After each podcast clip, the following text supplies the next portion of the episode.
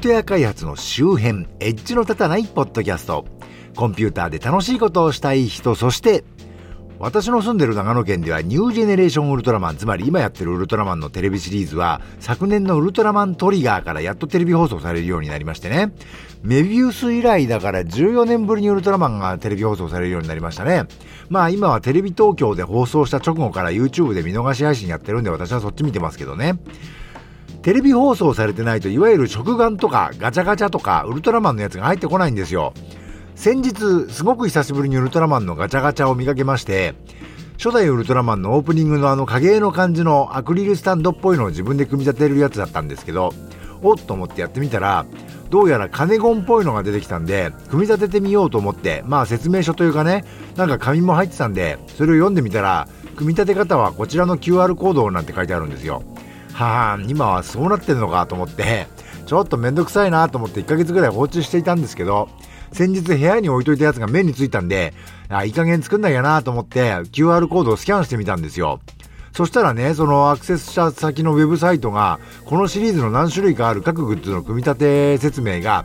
全部含めて1枚の画像ファイルがね、結構よく見ないと見えないぐらいの小さいサイズのやつが1つ貼ってあるウェブページが表示されただけで、これだけのもんならその画像ファイルを紙に印刷してくれればいいのにと思った町田です。このポッドキャストはソフトウェア開発そのものの話題はそこそこに、あまりエッジは聞いていないかもしれないけれど、ソフトウェア開発と関係あるようなないようなお話を、あまり角が立たないようにのんべんだらりんとしていこうという番組です。前に私、うちの子が3歳になるまでヒーローものは見せないようにしてたって言いましたけど、それ普通ですよね、3歳じゃね。あのね、正しくは上の子が5歳になるまで見せてなかったです。あの、年取ると子供の年齢感とか忘れちゃうね。まあ、その時下の子は3歳だったんですけどね。ところで皆さん、新ウルトラマン見ました？私はもちろん公開日にレイトショーで見てきましたよ。劇場版ウルトラマントリガーはつぶらやイマジネーションで見ただけでね、映画館では見なかったんですけどね。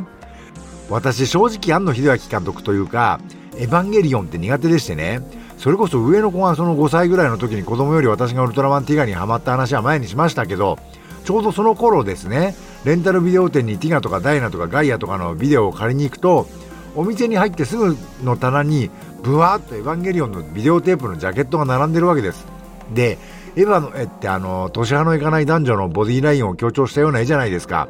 それがドワーッと店に入ってすぐ並んでるわけですよ。実になんというかいかがわしいというか。なんだこれは気持ち悪いと思ってね、そこを避けて裏側に、その裏側にあるウルトラマンのコーナーに行ってたもんで、もう最初から全くもって印象が悪いんですよね、私にはね。で、さすがに最近批判するにせよ何にせよ見てからだよなと思って、テレビシリーズと旧劇場版を一通り見たのは去年だか、一昨年だか、アマゾンプライムビデオだか、フールだったか忘れましたけど、そこで全話配信してた時にや、やっと全部見たんですけどね。石森章太郎を悪趣味にした感じで、まあまあ面白かったですけどね。で、基本的に私はそんな印象だったもんで、庵野秀明監督にもあんまりいい印象を持ってなかったんですよ。で、シン・ゴジラっていうのやったじゃないですか。私、そもそもウルトラマンに興味ないわけではないけど、どっちかというと、そういうもんなんかヒーロー戦うようなのってもともと好きじゃないっていうのはこの前も言いましたけど、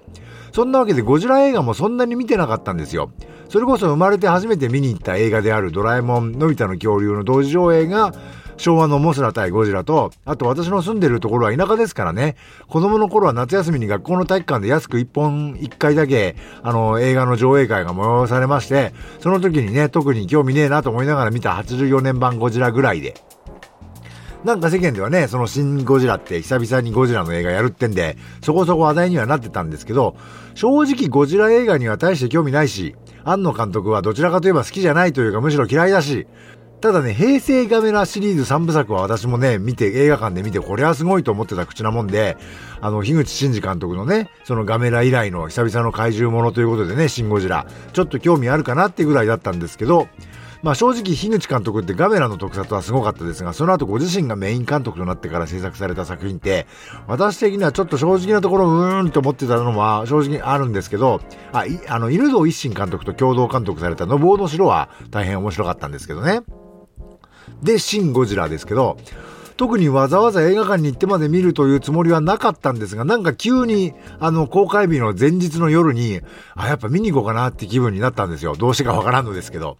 で、二つ隣の市にあるシネコンをネットで予約しまして、なんかゴジラすごく久しぶりなので予習しようかなと思って、子供の頃はなんかね、ピンとこなかったけど、84年版のゴジラって政治劇でもあった気がするんで、今見たら面白いんじゃないかなと。で、Hulu だか Amazon プライムだかでね、あのー、見たんですよ。前の晩にね。で、結構面白かったんですよね。あの、後半のスーパー X が出てくるあたりはどうなのかなって思うところも正直ありましたけど、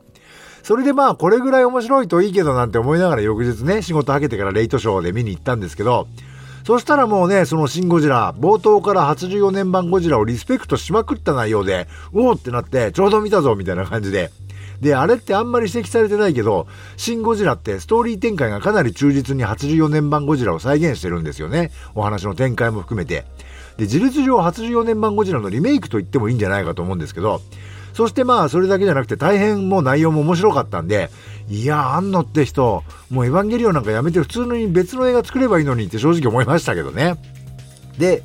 後に今度はシングルトラマンやるって発表になったわけで、正直ちょっと複雑な気分でしたね。シン・ゴジラは大変よくできた映画だったし、ヒットもしたわけですが、ある意味あれがなければもうゴジラはなくなってたんじゃないかってぐらいのところはあったんですけど、で、その次にシン・ウルトラマンって、ウルトラマンって実は結構難しいと言いますか、あの、歴代いろいろな作品が作られていますけど、まあ私はティガで熱狂したわけですが、正直長い歴史の中には微妙というか、これはないんじゃないかって作品もね、少なからずあるんですよ。正直私はその頃、あるウルトラマンゼロがメインの映画を見て、ああ、うちはもうウルトラマン卒業でいいね、なんて子供たちとね、あの言い合ってね、すっかりウルトラマンから離れていた時期なわけです。まあ特にね、どの映画かはタイトル伏せますけども、ゼロが出てるやつなんですけど、で、シン・ゴジラが面白い上にヒットしてて、で、その次にシン・ウルトラマンで、これが毎日あんまり面白くねえなっていう評判になってしまったりすると、ゴジラは面白いけど、ウルトラマンは面白くないみたいなね、やっぱりウルトラマンはなーみたいなことになっちゃうのは嫌だなと、正直やめてほしいなと思ったのはね、まあ正直なとこなんですけど。で、私も、こわごわ、シングルトラマン見に行きましたよ。で、見終わって、もっと怖くなりましたよね、これ。あの、最近冒頭の1分超が YouTube で公開されたので、その範囲だけネタバレしますけど、いきなり最初はウルトラ Q が始まるわけですよ。ウルトラ Q 分かってる人は、おーってなるけど、知らない人はなんだこれってなると思うわけですよね。そして最後、これももうグッズが発売されてますからその範囲で言っちゃいますけど、謎の宇宙人ゾーフィーが出てくるわけですね。これね、あの有名なゾフィー隊長のでようのようで、ゾフィー隊長じゃないと言いますか。実は初代ウルトラマンがテレビ放送されてた当時に、手柄を焦った週刊誌だかなんだかが、ウルトラマン最終話に出てくるのはこれだみたいな感じで、スパ抜きをやったんですが、そこに宇宙人ゾーフィーって書いてあったんですね。なんか明らかに名前が、ま、なんか間違ってる感じだけども、名前だけじゃなくて紹介、その、どういう宇宙人かっていう紹介も、あの、ゼットンを操るとかね、ゼットン星人のことじゃねえの、それ、みたいなね。今になりゃそうわかるんですけど、そういうめちゃくちゃな記事が掲載されたことがあるんですよ。なんで私がそれを知ってるかというと、そういうチョンボだとしてね、お笑い話としてネットでたまに話題になってたからね、知ってたんですけど、あの最後に出てきたゾーフィーって、その宇宙人ゾーフィーやんっていうような感じでね、あの映画最初から最後までドマニアックなんですよね。で、ドマニアックで俺はネタもがわかるから、俺は面白いけど、これウルトラファンじゃない人見てどうなのと大変心配になりましたけどね。でもまあ公開から数週間経ちまして興行収入もまずまずな感じで、どうやらね、広くいろんな方に受け入れられたようで、あの、だからウルトラマンご存じない方には全く違う視点でね、ちゃんと楽しんでいただけたようで、正直ね、ほっと胸をなで下ろしたというところではあるんですけどね。昔、押井守監督が映画っていうのは整合性が取れてて完成度の高いものより、あれなんか変じゃないみたいなね、引っかかりのある映画の方が何年も語り継がれる良い映画であるみたいなことをね、言ってたことがあった記憶があるんですけどね、ちょっとソースみたいなのは見つけられないんですけど、私もその説は支持してまして、まあ、押井監督の映画ってね、そもそも結構おかしなところが少なからずあるんで、狙ってやってんのかなみたいなところは微妙な発言ではありますけどね。でもその説で言うと、シン・ウルトラマンはね、シン・ゴジラより良い映画だと思います。いや、これ皮肉で言ってるんじゃないですよ。本当にそう思いました。シン・ゴジラの方が完成度は高いね、素晴らしい映画なんですけど、シン・ウルトラマンってあの、まあ、セクハラ的な描写があったりなんかしてちょっと批判も受けてたりしますが、そういうところもひっくるめて、ゴジラよりね、愛らしい映画じゃないかなと僕は思いました。多分、シン・ゴジラほど完成度は高くないし、ちょっとここは良くないんじゃないかなっていうシーンもあるんだけど、もっとね、なんというか、ゴジラより、シン・ゴジラよりは感情にグッとくる映画でしたね。シン・ウルトラマンは。こしたら生地いろいろね、ウルトラマンに対して前提知識があるもんで、マニアックなネタがマニアックすぎて度肝を抜かれましたけど、まあ何よりこの映画はね、あの、斎藤匠さんですか？が演じる、あの、ウルトラマンがね、あの、そのウルトラマンその人が独特な人物造形でね、天然ボケのような超然としているようなところが、ウルトラマンらしいというか、あ、マン兄さんって本来こういう人だよねって気もするし、その斎藤匠さんの人柄なのかなっていうのもね、とても良いですよね。つばらやイマジネーション、あの、つばらやプロのね、あの、ウルトラサブスクのサイトですが、そこにね、あの、斎藤匠さんのインタビューが掲載されてまして、この方、幼少の頃にはシュタイナー教育っていうのを受けてらして、シュタイナー教育っていうのは何かっていうのを説明すると長くなるので、またの機会にしますが、まあ、だいぶ変わった人格形成をね、受けたのではないかと、人格形成をされたのではないかということは想像に難くないんですがね、これだけで。で、テレビとかはね、見せてもらえなかったそうなんですよね、子供の頃。で、お父さんは、あの、ウルトラマン太郎の撮影の特撮スタッフとして参加されてた方なんだそうで、ウルトラマンのフィギュアはね、うちにたくさんあったそうなんですよ。で、自分はテレビ見ない、見れないんで、それらはテレビのキャラクターとしてというよりは自分の話し相手として存在していたと。で、あの成長して大人になって大学生の頃なんかバックパッカーとして世界各地を旅されたそうなんですけど、その時アジアの寺院で仏像なんかを見て、あ、ウルトラマンのようだと、子供の頃にフィギュアに話しかけたなと同じ印象があったなんていうことをね、インタビューで答えていらっしゃってましてね。まあ相当変わった方ですよね。まあそれが功を奏したのかどうか知りませんが、大変魅力的なウルトラマンを演じてくださいました。そして見た方はもうお分かりの通り、一番のインパクトは山本浩二さん演じるメフィラスの素晴らしさですね。素晴らしいうさんくささですね。あれはもう素晴らしかったですね。そして最後に現れる謎の宇宙人ゾーフィー。これはなんと今までのウルトラマンとはね、あの、一味も二味も違うんですけど、やっぱりこの映画、ウルトラマンの映画以外の何者でもないなと、とても面白い映画だったと私は思いました。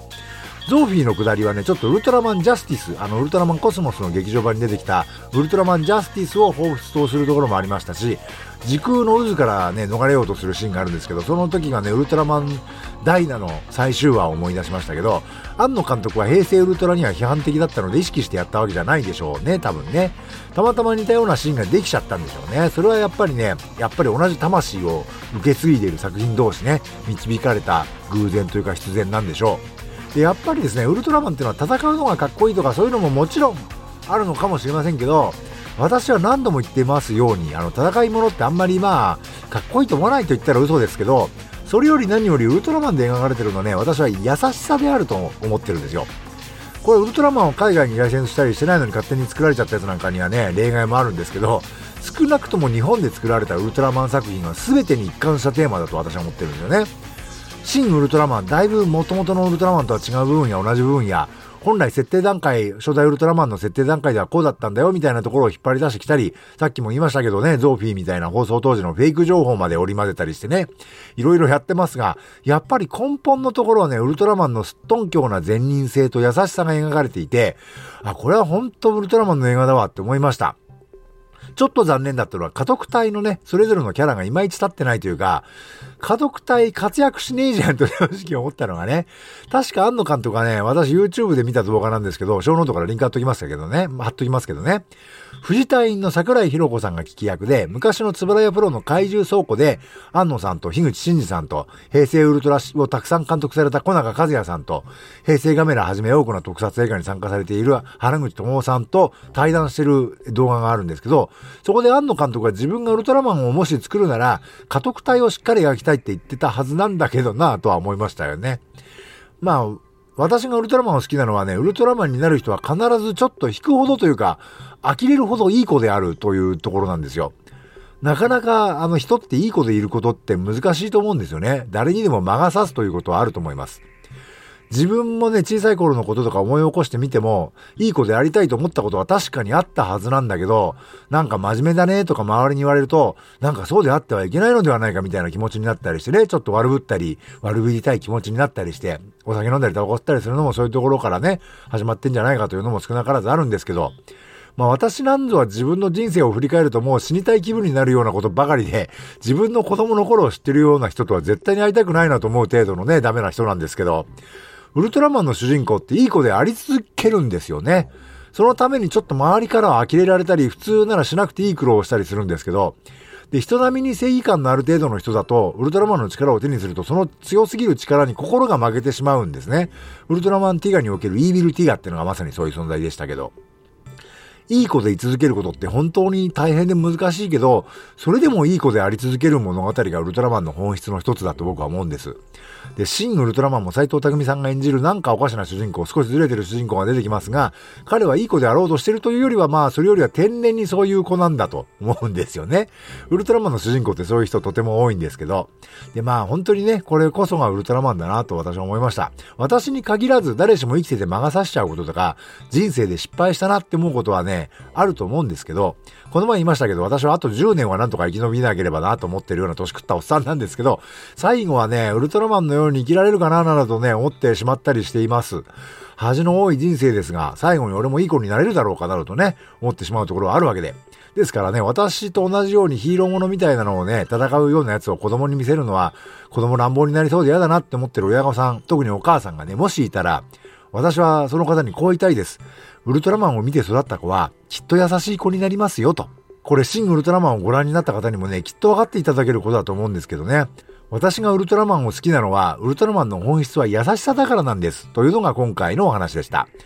ちなみに、シン・ウルトラマンの最後であれされたあれは、別次元からやってきたアブソリュート・タルタロスが回収してバット星人に新兵器として、あの、与えられてね、そっちの次元では隊長が品種効果って厳しい立場になるのかなと思って見てましたけど、それはウルトラギャラクシーファイト時空のお話ですね。というわけで今回のお話の情報元や関連情報はショーノートからリンクを貼っておきます。今回の配信は https コロンスラッシュスラッシュ noedge.matchy.net noedge.match.net スラッシュ180からご参照いただけますよ。当ポッドキャスト、Apple Music、Amazon Music、Google ポッドキャスト、Spotify 他で配信中です。Twitter や Facebook では、ハッシュタグ、のたた、ひらがなののたたで、えー、追っかけてみてくださいね。ご意見やご感想もハッシュタグのたたでいただけると大変嬉しいです。というわけで、ではまた。